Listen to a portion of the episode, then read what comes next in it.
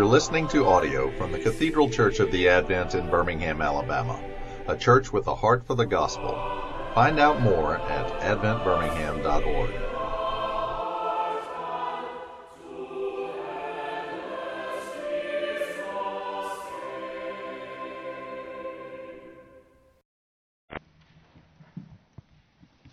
Let us pray. Father, we thank you that in your word there is life.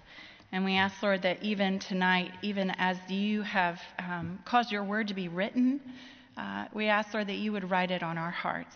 Uh, even as you have put me uh, up front tonight to preach your word, we ask, Lord, that you would cause me to decrease and you to increase. Lord, would you be glorified tonight through my words? Would you take my words and would you cause them to be a word of encouragement to us tonight through your Son, Jesus. And it's in his name that we ask. Amen.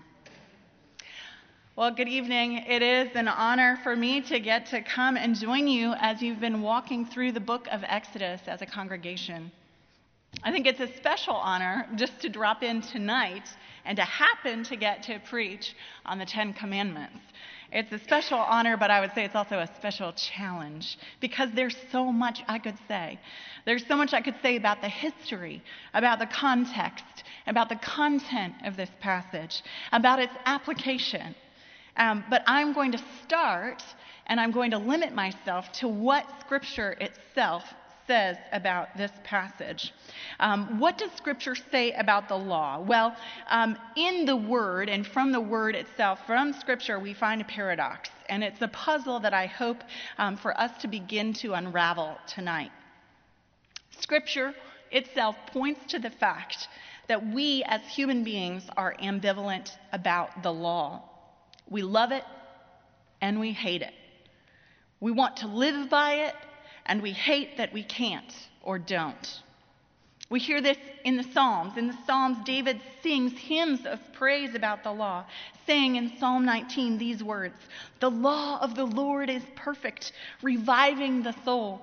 The testimony of the Lord is sure, making wise the simple. The precepts of the Lord are right, rejoicing the heart. And then he goes on More to be desired are they than gold, even much fine gold, sweeter also than honey and the drippings of the honeycomb. The longest psalm, number 119, you might know, is an ode to the law, and it contains these following gems also. My soul is consumed with longing for your rules at all times. Your testimonies are my delight, they are my counselors. At midnight, I rise to praise you because of your righteous rules. So we see this positive approach to this law, this love of the law, this longing for the law. At the same time, scripture, scripture bears witness to our human resentment of the law. Paul writes in Romans I was once alive apart from the law, but when the commandment came, sin came alive and I died. The very commandment that promised life proved to be death to me. The law is death to us. Well, how do we make sense then of this roller coaster of emotions relating to the law? We have seen there's one false approach, I would say, that I'm going to unpack very briefly um, before I get into a solution. And one false approach to understanding the different human response to the law says that the law would say the law belongs exclusively to the Old Testament. That's this false approach. And then they'd say, well, the good news of the gospel of God's grace and forgiveness belongs exclusively to the New Testament, as if there were somehow two ways of approaching God. And we as Christians thankfully get the easier, more noble, more spiritual way to God in Jesus Christ. Well, this dichotomy is false and it's not helpful, and it's not even accurate to what Scripture itself says. For um, uh, one, uh, for a few minutes, you could see that the um, good news of God's grace exists in the Old Testament as well as the New. I'm going to show this just in a couple of ways. The good news of God's grace exists both in the Old Testament and in the New Testament, proving these people wrong. Jesus also um, commands in the New Testament, even as God the Father commands his people in the Old Testament. So we find that law and grace exist in the Old Testament, and law and grace exist in the New Testament. Uh, one way to look at this is by looking at the context of, um, of this very passage that we've seen here in Exodus, uh, Exodus 20. We heard last week from Matt. Matt so wonderfully um, talked about grace in the Old Testament when he talked about the covenant given to Abraham, the promise that God made to Abraham in chapter 12. God promised that he would make Abraham into a great nation and that his offspring, this great nation, would possess the very coveted promised land of Canaan. And then not only that, but that Abraham and his offspring would be a blessing to the nations around them. This promise, this one way love that God gives to Abraham is could be seen as an unconditional promise, an unconditional covenant, unlike the conditional covenant of the law here in Exodus. God is the one who does everything. Instead of the conditional covenant of the law, where there's an if then, if you do this, then I will do that. God says, if you obey the law, then I will bless you. Um, if you do this, I will do that. But here, uh, there, as Matt said last week, in, the, um, in Genesis with Abraham, God promises unconditionally to give all of these good things to Abraham and his offspring. So we see grace there in Genesis at the very beginning with the patriarchs and with those who began to be the people of Israel. Um, but we also see it here. It, God in Exodus, in the Exodus chapters that you've been following through all these last several weeks, at the very beginning third of the book of Exodus, um, those uh, chapters show God's deliverance of his people Israel. They show God's promise of love fulfilled um, in action. God follows through on what he promised to Abraham when he delivers Israel from bondage in Egypt. Because when we look again at this context of Exodus 20, there's gospel and grace in these first third of the book in this redemption of the Israelites. Um, and then here in the second section, the law comes only after grace has been given. Um, here, parked at the foot of Mount Sinai, the Israelites are waiting to hear the demands that God would make of them as He made them His covenant people. And yet they have already been received by Him. Yahweh is first the God who delivers, and then, only then, is He the God who demands. So we see in the context of Exodus 20, grace has already been established. God's one way unconditional love, his choosing of Abraham and his offspring, exists prior to the demands made upon the people of Israel in Exodus 20. Then, when we look at the actual content of our reading for, the, for, for today, in the short preface before the 10 laws that are listed in Exodus 20, we hear grace reiterated through the loving character of the Lord in the very first verse I am the Lord your God who brought you out of the land of Egypt, out of the house of slavery. All of the commands that will follow, not just the 10 words here, but also the whole minutia of applied laws all throughout the Pentateuch, are predicated upon God's grace. God's gracious goodness precedes the demands that he makes upon his chosen people. Obedience was not intended by God to be a desperate attempt to earn God's salvation.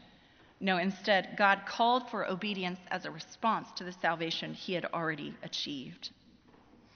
So I've tried to show there's grace in the Old Testament and not just law, as we find it here in Exodus 20. But if we can say that there is grace in the Old Testament, so too we could say that there's law in the New Testament. Again, I'm trying to debunk this false approach that would see only law in the Old Testament and only grace in the New Testament. Well, in the New Testament, Jesus himself says in Matthew, the, in the Sermon on the Mount, not an iota, not a dot will pass from the law until all is accomplished. And we hear in our gospel passage for today that during his earthly ministry, some of the Jewish leaders tried to trap him by asking what was the greatest commandment of the law. Jesus answers by quoting first from Deuteronomy 6 5 and then from Leviticus 19. You shall love the Lord your God with all your heart and with all your soul and with all your mind. This is the first and great commandment. And the second is like unto it you shall love your neighbor as yourself. Two laws, the first one vertical and the second one horizontal. Jesus here summarizes what we've heard in Exodus 20, where the first four laws talk about relationship with God, the people's relationship with the Lord their God, and then horizontally, their relationship with each other. Not only did Jesus summarize the law so succinctly in this way, uh, a way in which the teacher who tried to trap him goes away thinking, wow, well, I won't ask any more questions. But the last night of Jesus' life, when Jesus was in the upper room with his disciples, he told them, as we hear in John's gospel, a new commandment I give to you, that you love one another. Just as I have loved you, you also are to love one another. One another. Jesus says this after he has just shown them that the love he's talking about involves the lowliest of service. Uh, because he has just gotten down on his hands and, knee, feet, uh, hands and knees and washed the feet of each one of his disciples.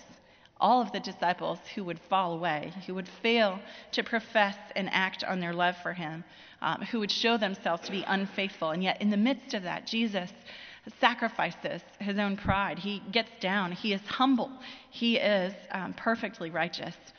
And in that act of sacrificial love, love for his neighbor as himself, Jesus points towards the greatest sacrifice that he would make the next day when he went to the cross on behalf of the world that God loved so well. Well, in this context of grace and deliverance from sin, Jesus imparts this new command. And this new command in John 13 a new commandment I give to you that you love one another. This is not really a new commandment, is it? It's also, again, just like in Matthew, it's a summary of the old commands at Sinai.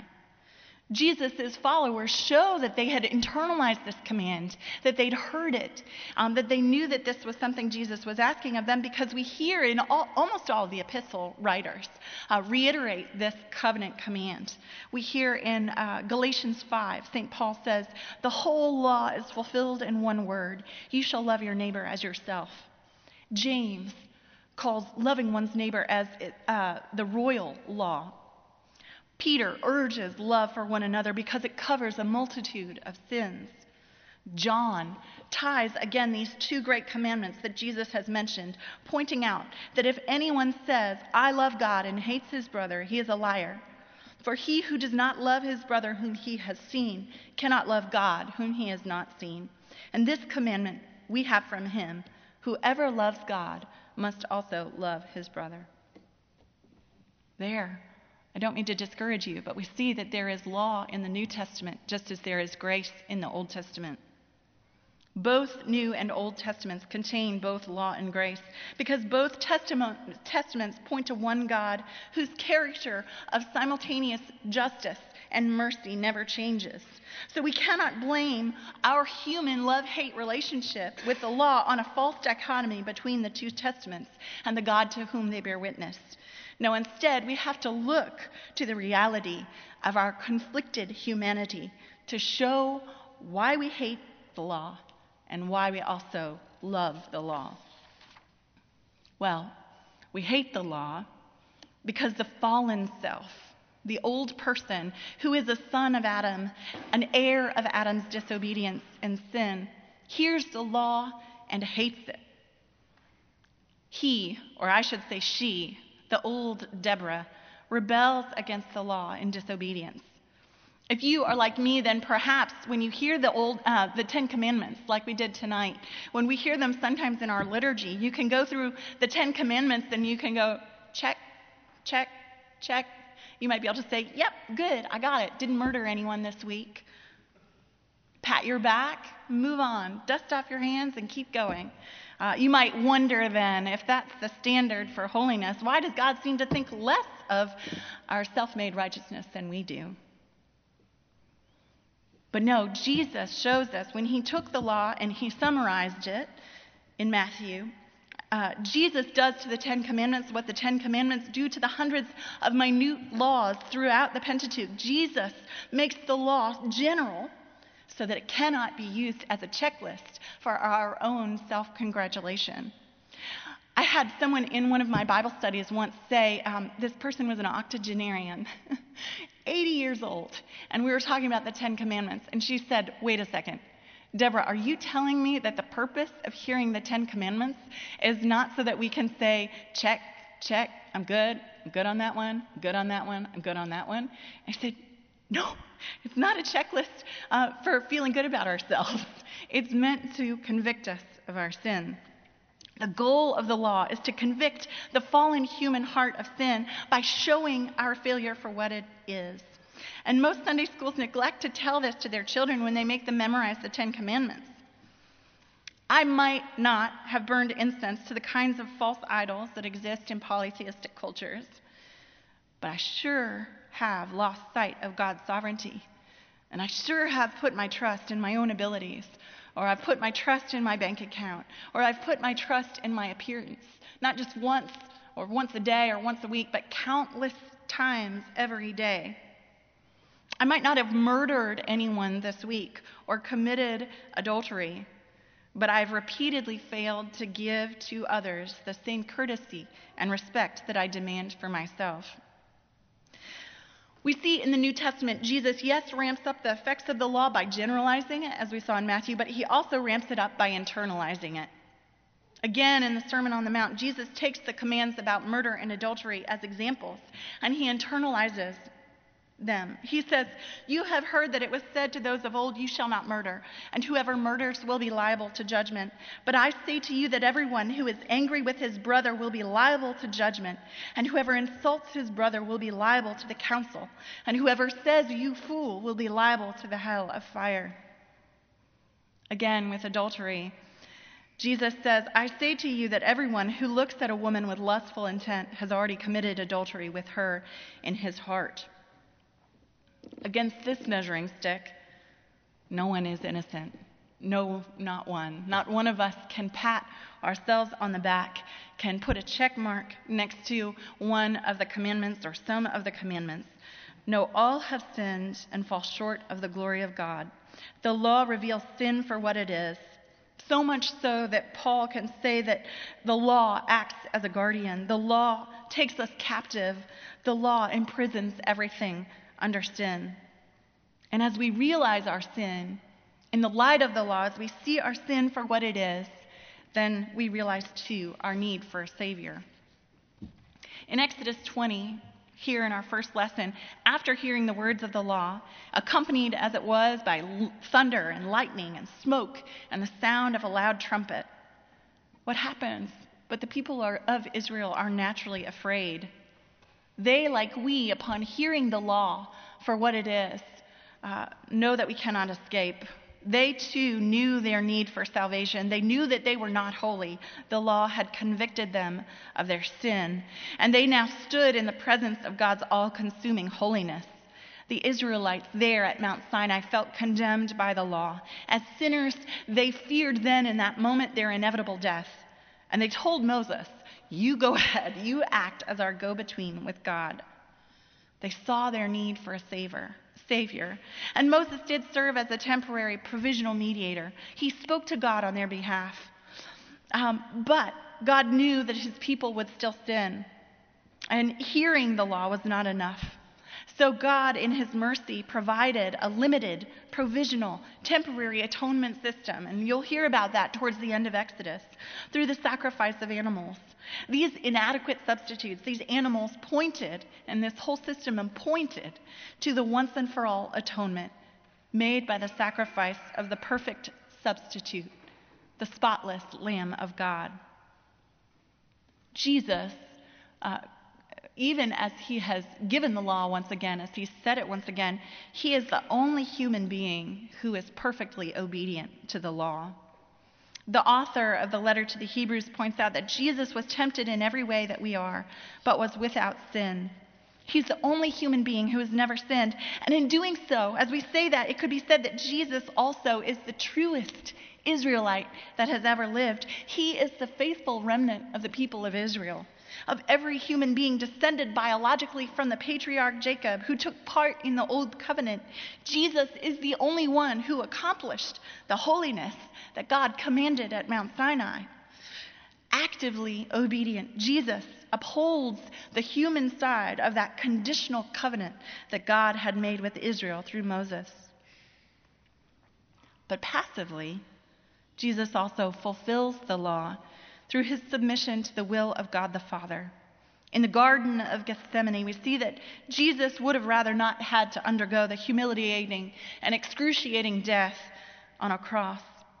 But Jesus prays in obedience to the Father, yet not what I will, but you, what you will. Though perfectly obedient, Jesus pays the consequence there for all the disobedience of the rest of the world. On the cross, there, our old self, the self that hates the law, the self that rebels against the law, is crucified with Christ no longer to hold sway over our destiny. Destiny. The old me, the old person, the old Deborah died there with Jesus Christ. And I still see death throes. I see like a chicken with its head cut off that the old me still wants to run around the barnyard and have a, a few laughs. Um, the old me still lingers on for a time until I die or Jesus returns, whichever happens next. Um, but uh, there, so there on the cross, the old me is dead with Jesus. Um, and then through Jesus' resurrection, God remakes us, creating a new me, a new you, a new person made after the image of Christ's perfect righteousness. This new Deborah, this new you, takes part in the new covenant through Christ's blood. Old Testament prophets knew about this covenant. God knew that this covenant would be needed uh, Old Testament prophets foretold the covenant. Through Jeremiah, the Lord said, I will put my law within them, and I will write it on their hearts. I will be their God, and they shall be my people. And again, through Ezekiel, the Lord said, I will give you a new heart, and a new spirit I will put within you. And I will remove the heart of stone from your flesh, and I will give you a heart of flesh. And I will put my spirit within you, and cause you to walk in my statutes, and be careful to obey my rules. Do you hear that this new person, this new person has a new heart, and this new heart voluntarily obeys the law? Somehow, miraculously, God has remade us in Jesus Christ, and miraculously, there is a new me and a new you that desires to obey the law, and that miraculously does it, um, despite ourselves and despite the old me. I am made new. You are made new even though the old me and the old you lingers on until Jesus' return. We are a mixed bag. That's why we love the law. That's why we hate the law. The old Deborah has been crucified and no longer holds sway, and yet does not die till I die. And the new Deborah was born at the moment of faith and will live on eternally. The old Deborah hears the law and hates it, whether the law is the Ten Commandments, or Jesus' summary of the law, or even other less important standards of perfection, like those standards of appearance that I hate, or those standards of academic achievement that I love, or those standards of social conduct that I hate. The ones that I think I can do, I, I love. The ones I think I can't do, I hate. But it's all in my flesh. It's all the old person trying to be righteous, trying to obey, and yet hating because I will never measure up. The old me lives in fear. And this old me is killed by my own failure to obey. And so the law reminds me of my death. The law reminds me of my failure. And the hearing of the law for my old self, self echoes uh, the death knell, the eventual annihilation that will come. No wonder that part of me cringes when I hear the law recited. At the same time, the new Deborah, the new me, the new you hears the law in both Testaments, in the Old Testament and in the New Testament, and we hear not what God requires of us that we cannot produce on our own. No, instead, we hear what God has produced within us, past tense, in Jesus Christ. We hear life. We hear our inheritance there when we hear the law. We hear the promise of what God will do in us through the power of his own work by the Holy Spirit because of what he has done for us through Jesus Christ. So, moving on, maybe you, um, like me, have a friend on Facebook who likes to post lots of New Age sayings. Maybe it's a quote from the poet Rumi or a picture of a sunset with an inspirational tagline about how there's a new day, you can start over, you can do better. Um, I tend to hate these posts, um, but I love to hate them because I get so many sermon illustrations out of them. Once recently, um, there was this post that was a quote. Um, this one person, there are a couple people in my Facebook group or whatever. There's this one person, though, that posted something, and I read it and I was like, yeah, that figures. That goes along in the same vein of everything else I've been seeing. There was this post that was a quote um, about a Native American legend. And in this Native American legend, there's a grandfather who says to his grandson, A fight is going on within me. It is a terrible fight, and it is between two wolves. One is evil, and the other is good. The same fight is going on within you, and every other person too. And then in this legend, the grandson asks, Well, grandfather, which wolf will win? And the grandfather answers, The one you feed. And this is meant to be profound. Feed the good wolf, he's saying. You can do it. Just tell your best self to get better. Tell your worst self to go away. That'll do it. You've got the strength in yourself. You can do it. That's what this says. That's what this illustration says, this legend. This is a false story that engenders false hope. Because uh, this true conflict, this conflict is not truly won because of anything I can do within me on my own. Victory over the sinful self, let's say the bad wolf, is something that God has already done through Jesus Christ. And that victory will be fully realized one day. But until it is, it's not going to be helpful to keep beating the bad wolf over the head with the wrong that he's done. Uh, I think about these wolves and I think about two family dogs that we had growing up when I was a child. There was one dog that was amazing. This was Lucy, Queen of Narnia. That was her name. We called her Lucy, Queen of Narnia. And we've said in family lore for decades, this was the best dog. We keep trying to find this dog again, but there was only one good dog in our lives, and this was the best dog. She was amazing. We would go hiking in the woods as a family of six, and she was so obedient that she would always come back, and so we could leave her off the leash. And she would go on ahead of us on the trail. She would scout things out. We called her Scout because she'd go ahead to scout things out and then she'd come right back to shepherd us and make sure we were coming along. She loved us and we loved her and she knew that love and she was comfortable and secure in that love. Well, Lucy, Queen of Narnia, was followed by a dog that we uh, had the misfortune to name Bad Bad Leroy Brown. And if you name a dog Bad Bad Leroy Brown, that dog is going to be disobedient. Why would you think otherwise? If you're trying to relive Lucy, Queen of Narnia, don't name the dog Bad Bad Leroy Brown. Well, we made the mistake several times over. We were dumb because we kept making this mistake of thinking we could let Leroy Brown go out without a leash, just like uh, Lucy could. And we would even keep dog treats by our side to try and win him back. Um, but Leroy would get out in the woods and you'd call him, and you'd go, Leroy, come on. And you would even say, Dog Biscuit. And sometimes he would, sometimes, very rarely, he would perk up and come running back for the dog biscuit. But more often than not, he would hear his name, he would hear his master, um, he would hear the law come back, come back, it's time to come back now, come back, you bad dog, come back. And he would look at us and he would like, be like, oh, oh, you just wait. And then he would run off. He would just run off wildly. Um, reiterating the law didn't make him come back. Um, these two dogs, um, I think, are like the two natures within us the sin nature, the sinful flesh, the old self, and the new person, the new self, the new me, the new Deborah, the new you.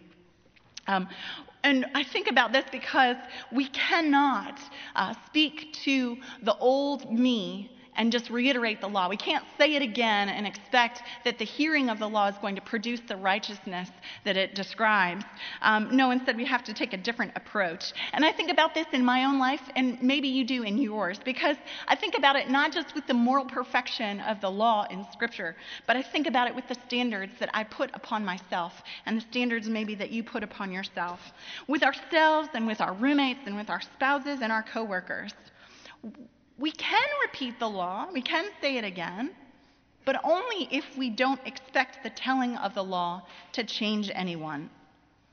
Telling myself to stick to my diet and counting calories and hitting myself over the head with it, showing it to myself on that stupid app, is not going to make me do it. It's not going to happen. But I forget this and I keep doing it all the time.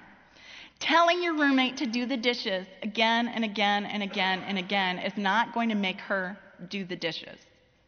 It's not going to happen. I'm sorry, I hate to say it. Um, trying to tell yourself to just work harder at work, to increase your productivity, to hide your phone from yourself, to um, set up standards and say them again to yourself. Well, if I just write this, if I just do this, if I do 10 emails, then I can go do this. If I just do this, if you tell yourself again the standard, it's not going to make you obey the standard. If you try to reiterate the budget, uh, I don't know about you, but in our family we have monthly budget meetings, and we think sometimes we have monthly budget meetings. Sometimes we fail to have monthly budget meetings. But when we have monthly budget meetings, we think falsely if we could just tell ourselves what the budget is again, then we're going to follow it, right? That doesn't happen. None of these changes happen through telling ourselves or others again what to do or telling us again what is expected to us expected of us.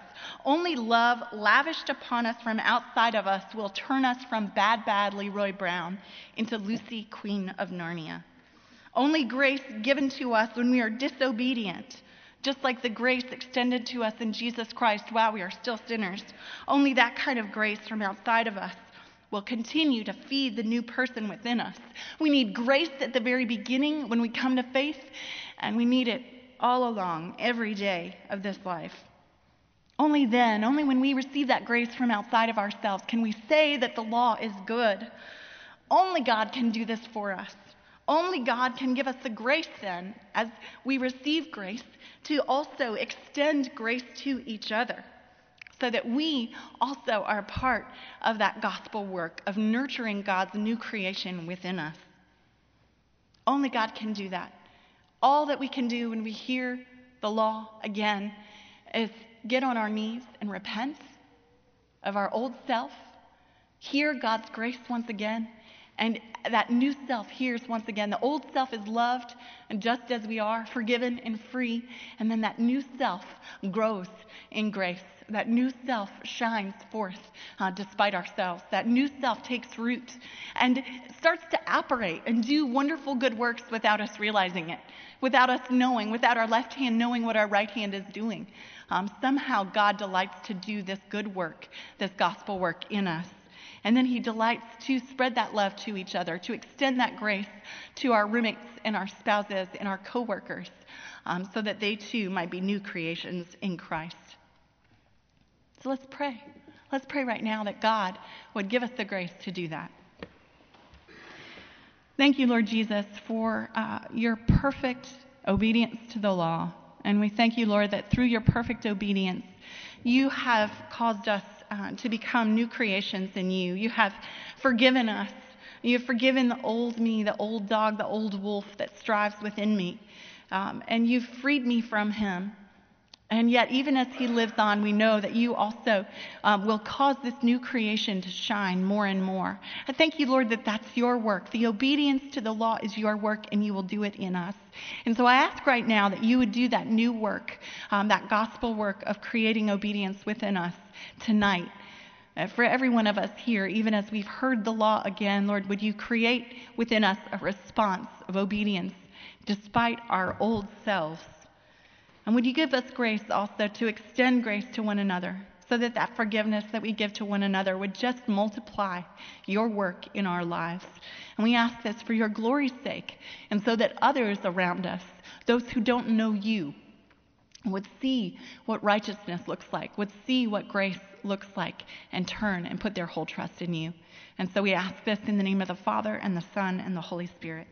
Amen.